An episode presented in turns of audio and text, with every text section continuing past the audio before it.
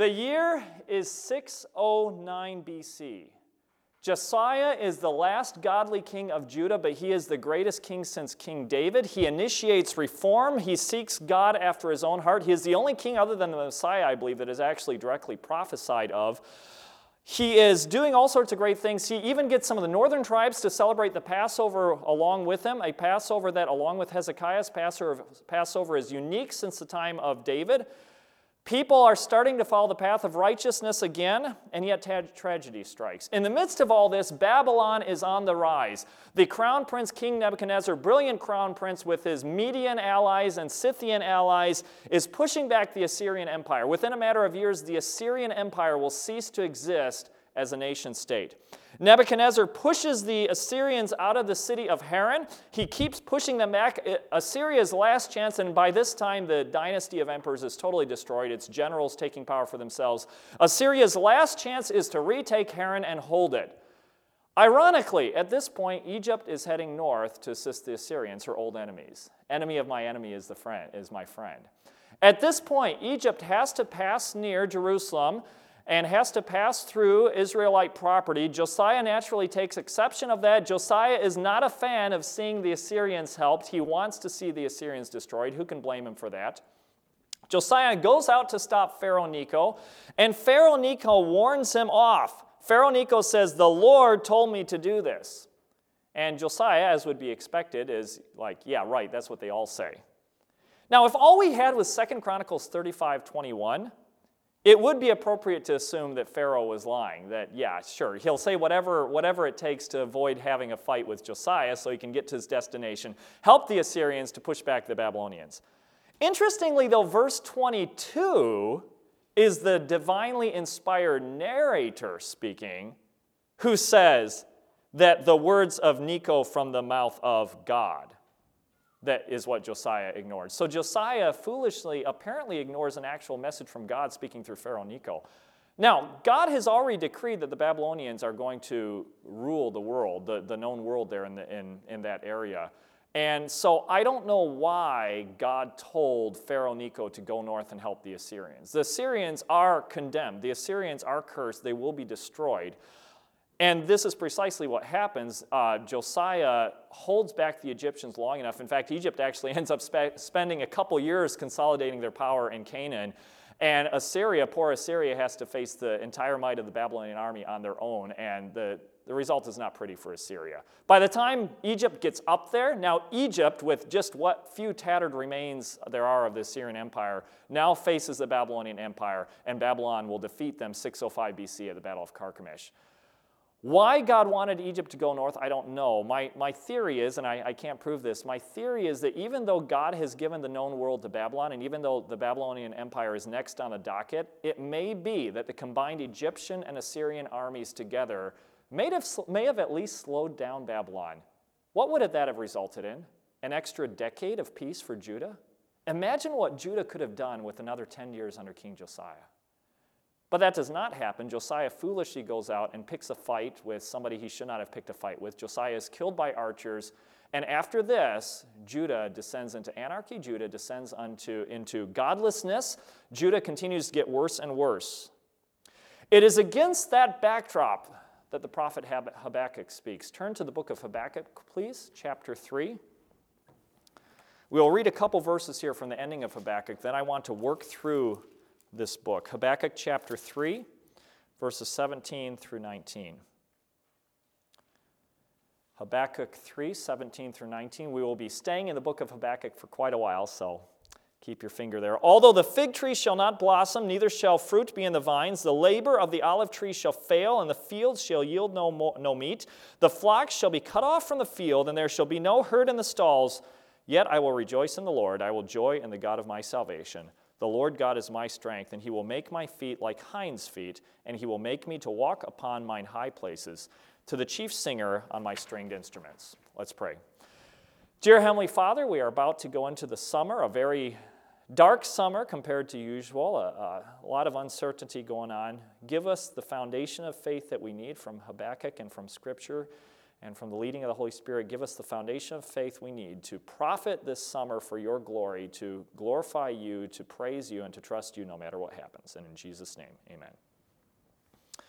Habakkuk is unique among the prophets. It is, a, it is not a straightforward oracle like you will see in Isaiah, Jeremiah. There is no real direct call for repentance of sins to the people of Israel. There is no messianic prophecy, at least not direct messianic prophecy. Habakkuk does not even talk to the people of Israel like most prophets do. He talks directly to God, and God tra- talks directly back to him.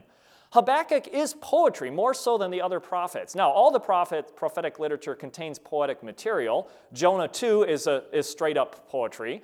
But Habakkuk is pretty much all poetry, but not just ordinary poetry, it is philosophical poetry. It, Habakkuk, at its core, asks the number one, greatest, perhaps most legitimate philosophical question ever if God is in control, why are bad things happening? Jay Heflin has called Habakkuk a prophet with an unorthodox approach, the role of the philosopher of religion. I wanted to take us through a tour of Habakkuk. It is a song in five movements. I want us to look at these five moments, movements in turn and then draw some practical application from them.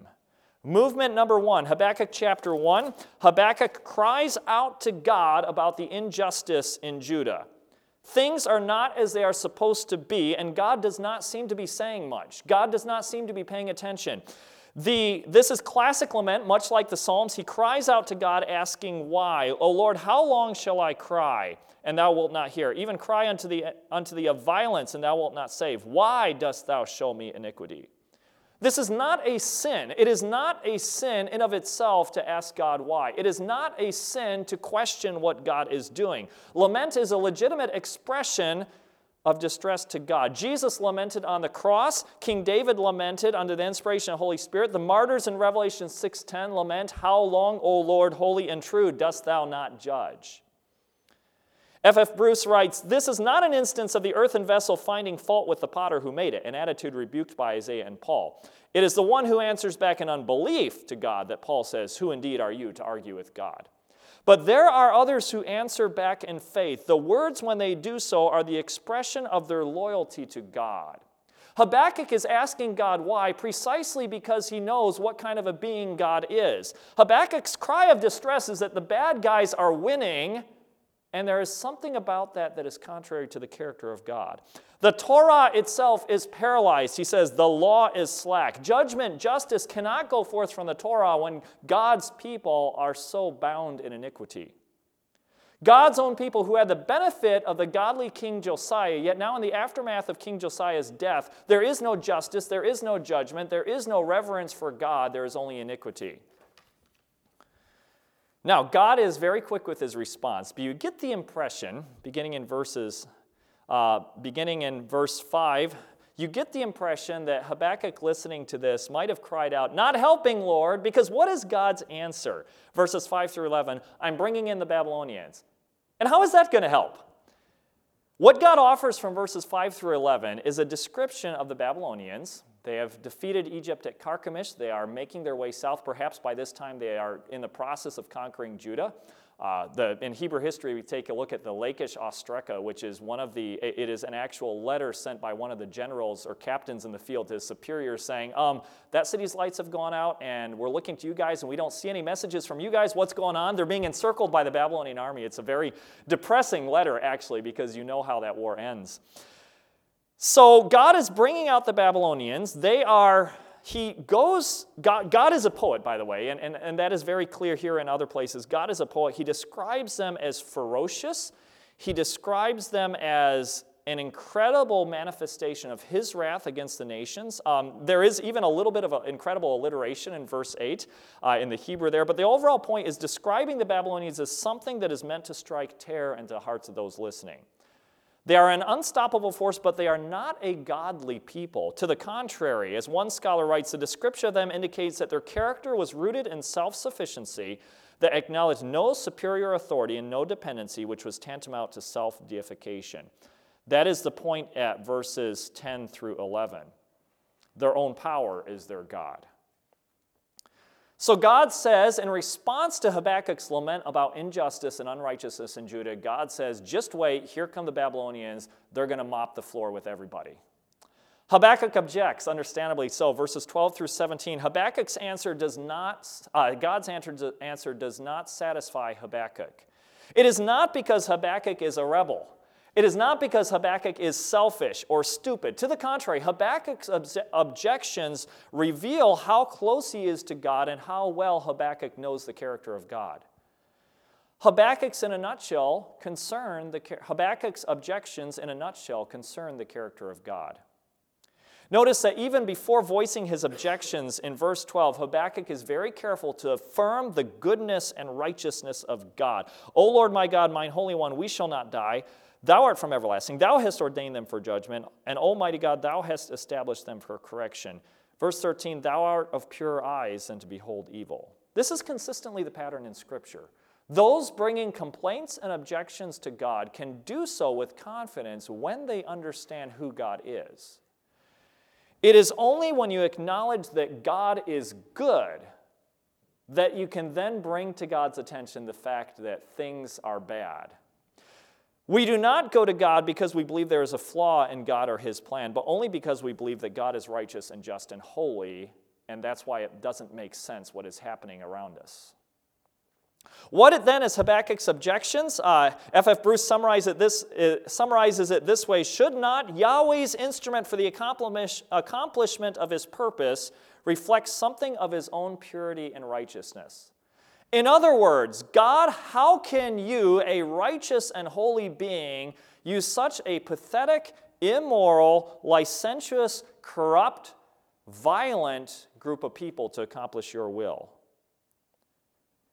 If you are pure and holy, since you are pure and holy and just, why are you using a defiled, corrupt, unjust nation as your instruments? How can you even stand to look at them?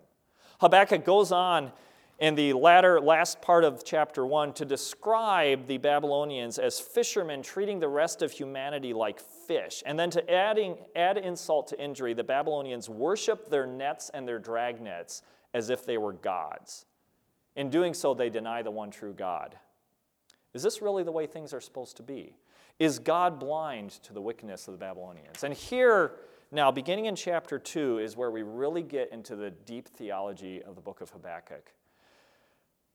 Movement number four, God responds again. Now, before we get to God's response, I want to, you to notice a key point in the character of Habakkuk. Chapter 2, verse 1 I will stand upon my watch and set me upon the tower, and will watch to see what he will say unto me, and what I shall answer when I am reproved. Habakkuk waits for an answer. He has absolute confidence that God is a God who responds. God does not need to be appeased with sacrifices in order for him to listen to us. He does not, he is not some vindictive God that demands uh, random sacrifices just so that he can listen to us. To the contrary, God hears our cries because he is our Father. God then affirms that a couple things. He affirms the certainty of his degrees In verse 3, the vision is yet for a point at a time, but he also affirms the necessity for others to know this vision. That expression there in, in verse 2, that he may run that readeth it, this is not referring to somebody running in terror because the nature of the oracle. This is rather referring to a to somebody who will write down the prophetic oracle and run with it and let others know. This is a runner, a courier, if you will, of God's, of God's oracle. But he affirms that the vision will happen. He makes a statement that confirms that uh, then his own righteous character in verse 4 he affirms that he is righteous and just and true, and that he sees the hearts of men. Verse 4 is key here. Behold, his soul which is lifted up is not upright in him, but the just shall live by his faith. He declares, on the one hand, that a presumptuous soul, swelled up soul, like those of the Babylonians have, cannot possibly be upright in his eyes. In other words, God has not changed his character. God's character is still eternal. God will still judge wickedness and bless righteousness. The Babylonians are no exception. It's interesting that Hebrew word for lifted up there, afal, It occurs only one other time in the entire Old Testament, and I think the point where it does occur is very interesting. Numbers 14:44, they presume to go up upon the hilltop. Nevertheless, the ark of the covenant of Yahweh and Moses departed not out of the camp. Here, a group of Israelites, in defiance of the Lord's command, relying on themselves and not the power of the Lord, dared to go up to the top of the hill presumptuously, at which point the Amalekites and Canaanites showed up and showed them the folly of their ways. The Babylonians are the same way, though. They are presuming something about themselves. They are presuming that they are self sufficient, that they are capable of accomplishing their will without God. They are presuming that they do not have to answer to God. Such people cannot be right in the eyes of God. But there is a second half to that statement. And it is a key statement for New Testament theology. The Apostle Paul takes that statement as proof in Romans and Galatians that one is justified by faith just as Abraham was, apart from the works of the law. The Torah is not a necessary means of salvation. Hebrews 10 38 through 39 quotes it in a somewhat more negative sense as a warning, but it still affirms that one is saved by faith not self sufficiency. The overarching point is this self sufficiency, the presumptuous rejection of God in favor of oneself and one's own resources, leads to destruction. But faith in God leads to salvation. This is the theological point of, of Habakkuk, as one scholar writes in a nutshell the faithful community will wait with patience for what they do not see, the appearing of God's justice. The just man is justified in the eyes of God precisely because he leaves everything in God's hands and does not take the initiative to secure his own well being, to secure his own destiny to secure his own salvation. The rest of the chapter, then, is a series of divine condemnations against the Babylonians. Having established his own justice and his own righteousness, having established the fact that he will not pass over evil, having established the fact that the soul that is haughty, that is self sufficient, will be judged and sent to destruction, God then declares, But I will bless, I will respond to the person who puts their trust in me. Chapter 1 goes on to describe, the, uh, chapter 2 goes on to describe the arrogance of the Babylonians in verse 5. Verse 6, according to some, is, describes their practice of extortion and of taking that which does not belong to them. Verse 12, the overall propensity to violence and evil. Violence in the Old Testament is the shedding of innocent blood. It's one thing to use physical force to defend one's country. Um, there's an entire chapter in Chronicles that basically talks about David's mighty men and how awesome they are, and look how manly and the great deeds they did. But violence is the shedding of innocent blood. The Babylonians are going through shedding innocent blood, slaughtering indiscriminately, and that violence will come back to haunt them, God says. Verse 14 talks about the shameful deeds. They shame others. They cause others to drink the cup of their wrath, wrath, and expose them as naked for the entire world to see. They shame others. That same shamefulness will come back to haunt the Babylonians. They themselves, God will make a public example of the Babylonians. God Himself will shame the Babylonians in front of the entire world.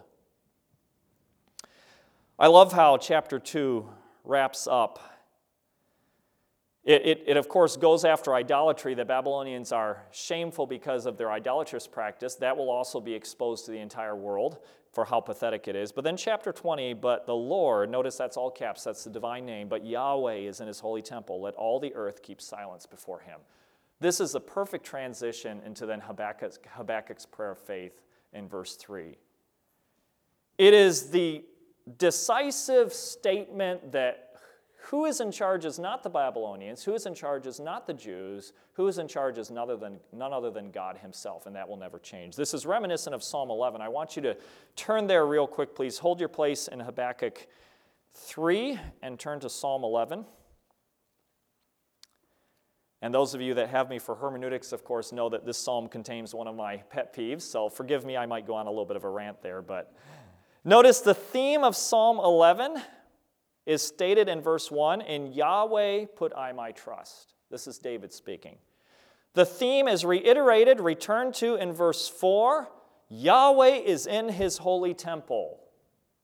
Yahweh's throne is in heaven. His eyes behold, his eyelids try the children of men. It may be that Habakkuk is thinking of this very psalm while he is writing down both God's oracle and his own prayer after this. The theme is that Yahweh is in control and he will make everything right. Now, notice in the midst of that, there are, is an opposing voice that speaks against David. Perhaps some well meaning but foolish counselors. How say to my soul, Flee as a bird to, the mount, to the, your mountain? For lo, the wicked bend their bow. They make ready their arrows upon the string. They, they may privily shoot at the upright in heart. If the foundations be destroyed, what can the righteous do? And my pet peeve, of course, is verse 3. Forgive me, but um, verse 3 is not King David speaking. Verse 3 is his counselors speaking. How do we know that? Because verse 3 is absolutely antithetical to verse 4.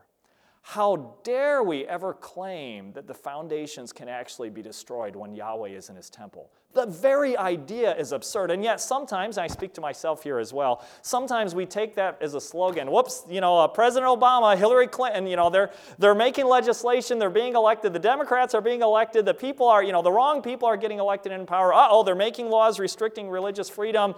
If the foundations be destroyed, I, I apologize, I mean no offense to anybody. That's a slogan that independent Baptists and conservative evangelicals like to use, but it's quoting the wrong person. The foundations can't be destroyed. Yahweh established them. The very idea, He is in His temple.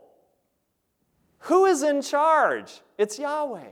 He is the one that is in charge. He is the one that will try the children of men. He trieth the righteous and blesses him, but the wicked and him that loveth violence the Babylonians, Habakkuk is thinking of right now, he will destroy them. The Lord will destroy them.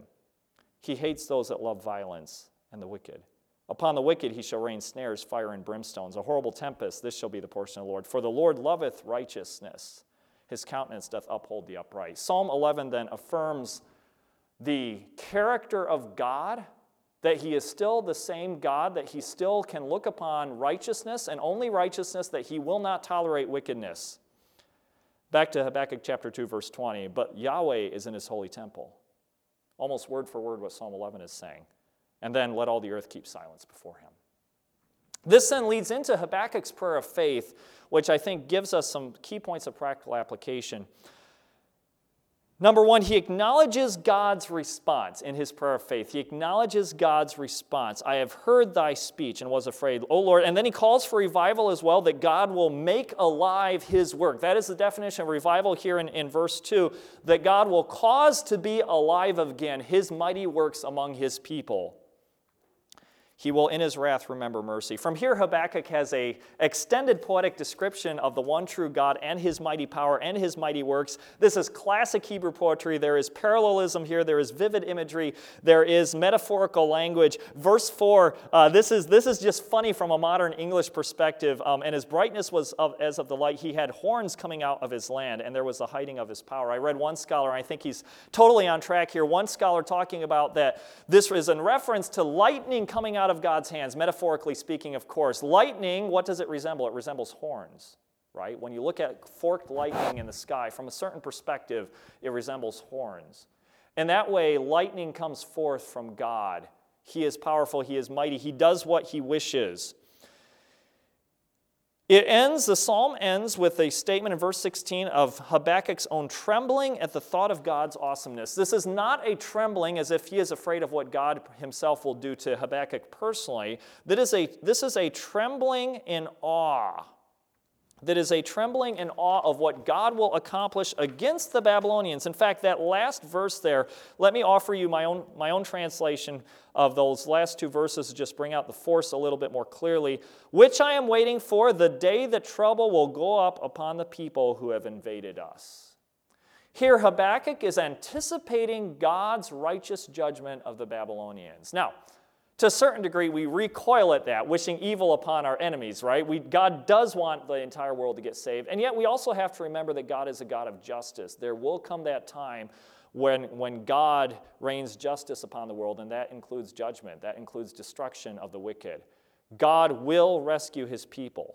Habakkuk's faith is in the fact that God will indeed intervene in history. He will indeed destroy the arrogant while vindicating those who trust in him. He will indeed bring, indeed bring to pass all his promises, and when it happens, it will be spectacular. It will be obvious to the entire world. Sometimes God speaks in a still small voice, but when it comes to judgment and justice, it will be proclaimed throughout the, or, throughout the earth. Lightning will spring forth from his hands. It will be very obvious. God is in charge of the universe and of history, and he will decisively act in history. All of this is linked to that key theological statement in chapter 2, verse 4 about the character of God and how he responds to people. The soul which is lifted up, which is swelled up, is not upright in him, but the just shall live by his faith. O.P. Robertson has written the whole book is a poetic elaboration of chapter 2, verse 4. Despite all the cataclysmic cataclysmic calamities and judgments that shall come from the hand of God Himself, the justified by faith shall live by his steadfast trust. Those, this permeating theme of the book now finds explicit elaboration in terms of the necessity of God's intervention for faith to, to be victorious. Faith triumphant in the life by the intervening power of God is the theme of this chapter. I want to repeat that phrase by Robertson. Faith triumphant in life by the intervening power of God. The, then the final verses here that we read at the beginning indicates Habakkuk, the, the depth of his faith in God. It's been noted by scholars that verse 17 is it, it, it's a increasing order of calamity. I mean, if the fig tree and, and the grapes, you know, if they perish, okay, we can still survive without that. Olive oil is important for cooking. Well, that makes it a little bit difficult to survive. But once we get down to the second half of verse 17, now we're talking about you know, starvation, we're talking about famine. Now it becomes even more difficult to survive. Yet, in the midst of all that, Habakkuk declares his willingness to trust in the one true God, not just to trust, but notice verse 18 Yet I will rejoice in the Lord. I will joy in the God of my salvation. Why? Because he affirms the fact that God empowers him that God will rescue him. God will cause Habakkuk to be as sure footed as a doe upon the, mountain, upon the mountains. He will make him to walk upon the high places. God will establish Habakkuk and keep Habakkuk safe, no matter what happens. Now, let's talk about, let's take a few minutes and talk about what we can learn about that practically, the nature of Habakkuk's faith, the nature of this book in the Old Testament. Number one, True faith exalts the power and salvation of God. The book of Habakkuk is all about what God is doing. The emphasis is on God's mighty works, not Habakkuk. You barely learn anything about Habakkuk at all. We, in fact, out of all the minor prophets, probably Habakkuk is the one that we know least about. And Habakkuk doesn't really do anything. I mean, from a certain perspective, all he does is whine, why, why, why, why. And yet, through that interchange with God and Habakkuk, we, learn, we do learn some key points that it's all about God and what He will do. The more we exalt ourselves in our ministry, the more we draw attention to ourselves, the less time we have to draw attention to God. The less we have, the less we have of Habakkuk's faith. True faith will always exalt God. You can accomplish things through great faith. Hebrews 11 is all about that, right? But the minute you start drawing attention to yourself, at that point, you start to veer away from what actually is true faith. True faith points people to God as the solution, not ourselves. What is it that stands out in your life? What, it, what is your dream? What is it you visualize about your ministry 10 years from now? Is it look what God is doing or look what so and so is doing? Is it look what God is doing or look what Paul Himes is doing? What is it that should drive our motivation? True faith exalts God. Number two, true faith waits for God's answer. I, I love that point where Habakkuk just says, I'm going to wait now. true faith does not demand an immediate answer. True faith does not get impatient. True faith says, it's God's timetable, not mine. True faith is willing to wait. I, have struggled a little bit with just understanding um, the book of Job to a certain degree because Job has legitimate lament. And it's funny, I talk about this in hermeneutics. You know, health and wealth gospelers, they cannot stand the book of Job. Why? Because Job is a good guy that has bad things happen to him. According to the health and wealth gospel, in air quotes, according to the health and wealth gospel, if you're a good guy, good things happen to you. You get that new car, you get that role in that, you know, you get that role in that movie. You, I'm basically quoting Joel Osteen here, by the way. Uh, you get that, you know, you get that, uh, you get that promotion at your job. Why? Because God wants you to be happy. And so they can't stand the book of Job. But I, have struggled with the book of Job because Job is a righteous man. His lament is legitimate. His friends are wrong. We know that because God himself says so. And yet, at the end, God does get in Job's face a little bit, doesn't he? And I, have struggled with understanding okay, where is it that Job went wrong? I wonder perhaps if it may, maybe it's impatience and starting to demand an answer. Because in Job's poetry, you get to a point where Job starts picturing himself in court with God, defending himself bef- with God. And, and it almost, I, I'm not totally sure about this, so please study this out for yourself. But I wonder if maybe Job crossed the line, not in his lament, because lament is legitimate, but he crossed the line when maybe he per, perhaps started demanding the right to answer God on behalf of his innocence, as if somehow he needed to prove his innocence to God which is weird because other times he affirms that God knows his innocence. So I don't know. Job is a complicated figure, but I wonder if maybe that's the problem is a little bit of impatience. You know, Lord, I demand right now the opportunity to talk to you. And that's not how it should be with us in our life. True faith is willing to wait. The answer may not come for a while, but true faith is willing to wait. True faith deals with worst case scenarios. Point three true faith deals with worst case scenarios. Habakkuk imagines, and this is both at the corporate and the individual level, Habakkuk pretty much imagines the absolute worst things that can happen to him and his country. And yet he says, in the midst of that, I will rejoice in God. I, I want you, in a minute, in our final word of prayer, this will be sort of perhaps the equivalent of a Zoom invitation. I want you to be thinking along those lines. What are some of the worst things that can happen to me in my country? Perhaps it's a car accident Perhaps it's a disease. Perhaps we all get COVID 19 and spread it with each other. You know, per- I, I don't know. What is the worst thing that can happen to me? I want you to take a minute and visualize that. This is not something that you need to share with anybody, but visualize that and then think can I rejoice in God in the midst of that? In a few minutes, we're going to close with a prayer where I, I want you to actually do that and talk to God about that and, and affirm his goodness and affirm your ability to rejoice in Him no matter what happens this summer, no matter what happens in your life. Can you believe that God loves you, that He hears you, that He will respond to you no matter what the circumstances? This was the power of Habakkuk's faith. It's easy to love God when good things are happening. It's easy to love God when you get an A on the test and, and, and so forth. It, it's, but the test of your faith is going to happen when the other things happen.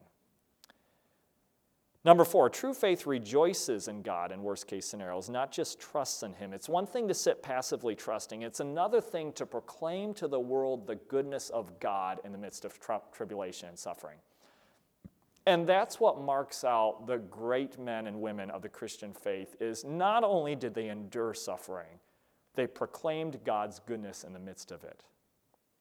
Number five, true faith has no plan B. Habakkuk has no room for idols. That's very clear in chapter 2. And please understand, in the, in, in, the ancient world, as well as some places today, the issue is not whether you worship the one true God. The issue is not whether you worship Jesus. The issue is, are you worshiping Jesus alone? In ancient society, even Greco Roman society, they didn't really care if you worship Jesus. Okay, it's odd to worship a crucified Jew, okay, but whatever, to each their own. We have Mithridates, we have, uh, you know, we have Apollos, we have all these other gods as well. So what's one more to add to the mix, right? There's always a plan B because if one God doesn't listen to you, you can worship another God and see if he'll listen to you. And if that God doesn't listen to you, then, well, you know, let's try another one. There's always a plan B and a plan C and a plan D in the ancient world. And even in Japan today, worship of ancestors, worship of Buddha, worship, worship of the millions of Shinto gods, right? Sure, if you want to add Jesus to that mix, no big deal. It's a little bit weird, but whatever, to each their own. Ah, but to declare that you're worshiping Jesus alone, okay, that's something that can get you kicked out of the home. There are plenty of examples of syncretism in ancient Judah. An amulet was unearthed in, in uh, Israel, in, invoking the blessings of God, using the divine name, invoking the blessings of Yahweh and his consort Ashtaroth. That was a problem with Israel. It's not that they didn't worship the one true God, they did. The problem was that they worshiped everybody else. It's significant in 1 Kings 19 18 when God tells Elijah of the remnant that he has. God does not say, I have 7,000 in Israel who still worship me. He does not say that. What does he say? He says, I have 7,000 in Israel, all the knees which have not bowed unto Baal, and every mouth which has not kissed him. The test of loyalty to one true God was not whether or not you worship him, it's who else do you worship? God's measure of a person's faith was not, is not whether or not they are trusting in Him, but whether or not they are trusting in Him alone. That is why it is impossible for a truly committed Roman Catholic to be born again. Now, there are Roman Catholics that are born again, despite the system. We, we believe that. Okay, one can be a Roman Catholic and be born again, but not if you're a consistent one. Why? Because the blood flows, flows through Mary's hands. Mary is the intermediary. There is another Savior than God, and it's Mary. True faith acknowledges that there is no plan B. If God cannot save us, there is no other hope. I, I, like what Peter said. It was so insightful, especially coming from Peter. Peter had, you know, Peter's career is, it has ups and downs, right? But Peter said, Lord, where else can we go? You have the words of life. Plan B says all our eggs are, uh, uh, True Faith says all our eggs are in the same basket. All our money is bet on one horse and one rider. We have sold all our stocks but one. There is no one else we can turn to. There is no plan B. If God cannot save me, I do not have the option of worshiping anybody else. It is God all or nothing. Habakkuk recognized this. Habakkuk recognized that when famine strikes, he has no one else to turn to. He must keep trusting and rejoicing in the one true God. Number six, true faith anticipates God's salvation and vindication. It will happen. When Jesus cried out, My God, my God, why hast thou forsaken me? That was not the final statement about the topic. There was still the resurrection. The resurrection was God's vindication of his beloved Son. Without the resurrection, there would be no salvation. In the same way, we anticipate no matter how badly our bodies are racked with pain or disease or whatever, no matter how much we may be suffering on this earth, no matter how much we may be going through, we, we anticipate God's resurrection of us and his creation of a new heaven and a new earth and a new Jerusalem where justice will reign and peace will rule. This reminds us of Hebrews 11:6. God is a rewarder of them that diligently seek him. True faith not only acknowledges that God exists, it believes that God responds that God will step in and make things right. Then, number seven, truth faith involves talking with God. Habakkuk talks with God. Do you actually talk to God, to God when you pray, or is it a ritual? Now, there's nothing wrong with set patterns. It's always good to start out with praise and so forth. I've tried to uh, make that as my pattern to always start out with praise. It's good to confess sins in your prayer. There, there's good to have patterns. I'm not saying pa- patterns are wrong, but do you actually talk with God in your prayer? He is a person, He is a being, and He desires a relationship. He is our Father, and we are His children. Do you talk with God? Do you ask Him questions? Do you share with Him how your day went? Do you ask for help in a personal way, not in a rote, not as rote ritual? So here's the question What lessons can we personally learn from Habakkuk's faith in this age of uncertainty? How does our faith compare with Habakkuk's faith? And in closing, and just maybe perhaps anticipating the summer and, and trying to set the tone for the summer, here's what I want to do. I'm, I'm going to pray. I want each of you to pray along with me. I want you to pray a very personal prayer. I want you to declare God's goodness in your life and to say that no matter what happens, you will proclaim God's goodness. You will have faith that God will intervene in history, that all will be right in the end, and that no matter what happens, you will proclaim God's goodness. This is a very personal prayer. You can pray it out loud, you can pray it by yourself, but I want you to join me in this prayer as we close out the semester. Dear God, it's an uncertain time. There's COVID 19 going around, there's closures of churches, there's just difficulties for a lot of people. But you are good and you are in charge. Lord, I don't know what will happen to me. I don't know what will happen to the students. I don't know what will happen to other faculty and staff here, but you are always good. If I catch COVID 19, you are good, and may I proclaim it. If I'm in an accident that cripples me, you are good, and may I proclaim that. If I catch a disease, if, I, if something happens to those I love, you are good, and may I proclaim it. If people forsake me and I become lonely, you are good, and I will proclaim it. If there is persecution of me or my friends and we are put into prison, you are good, and I will proclaim it. If America collapses, America is not the foundations. Democracy in America is not the foundations. Religious liberty is not the foundations. If all of that collapses, you are good, you are in your throne in heaven, and I will proclaim it. If we lose some civil liberties, God, you are good, and I will proclaim it. If religious freedom is, suffers as a result of this, if America suffers an economic collapse, if a Democrat gets elected president, Lord, you are still good, and I will proclaim it.